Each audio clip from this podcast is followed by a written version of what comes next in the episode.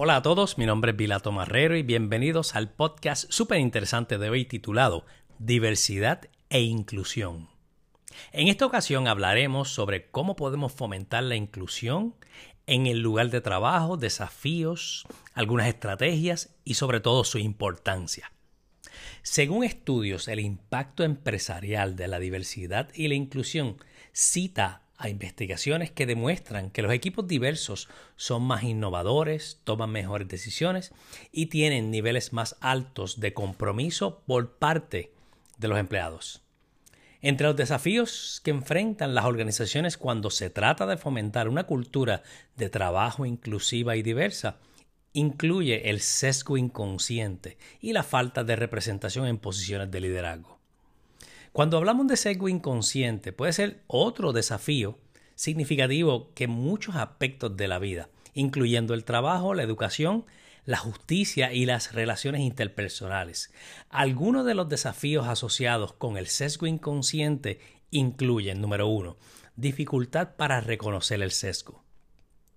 El sesgo inconsciente es precisamente eso, inconsciente, lo que significa que a menudo no somos conscientes de que estamos sesgados. Reconocer y abordar el sesgo inconsciente puede ser un desafío, ya que requiere un trabajo constante para identificar y corregir los prejuicios o los estereotipos que tenemos. El segundo es el impacto en las decisiones. Este sesgo inconsciente puede influir en las decisiones que tomamos, tanto en nuestras vidas personales como en nuestro trabajo. Si no somos conscientes de nuestros prejuicios, es posible que tomemos decisiones que no sean justas o equitativas con los demás grupos. El tercero es las barreras en la diversidad e inclusión. El sesgo inconsciente puede limitar la diversidad y la inclusión en el lugar de trabajo y en otros entornos. Si no reconocemos y abordamos nuestros prejuicios, es posible que no estemos abiertos a la inclusión de personas que son diferentes de orígenes, de culturas y perspectivas. El cuarto es el impacto en la productividad y la creatividad.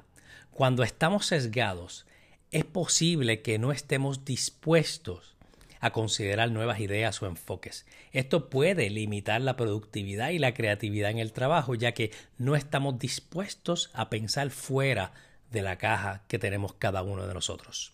Y el quinto, dificultad para cambiar el sesgo.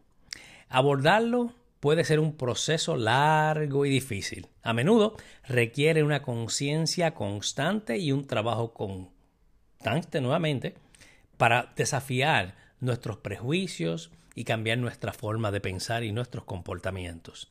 Algunos consejos y estrategias prácticas para crear un ambiente laboral más inclusivo, tales como la implementación de capacitación en diversidad, establecimiento de metas en diversidad e inclusión y creación de grupos de recursos para empleados. En conclusión, es importante tomar medidas para crear un lugar de trabajo más diverso e inclusivo y alentando a los oyentes a seguir aprendiendo y creciendo en su comprensión sobre estos temas.